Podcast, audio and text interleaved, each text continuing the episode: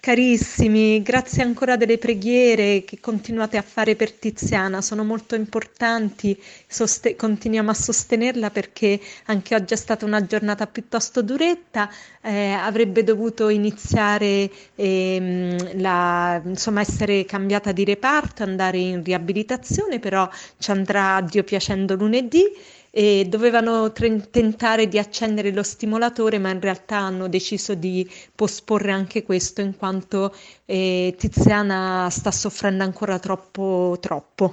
e non può affrontare anche questo, quest'altra cosa. Quindi continuiamo a, a sostenerla e, e, comunque tutto nella norma, il, la TAC che hanno fatto oggi di controllo è perfetta, quindi le cose stanno andando bene, però le sofferenze sono tante. Quindi grazie davvero della vicinanza e anche Tiziana è molto molto molto grata a ciascuno di voi e a tutti.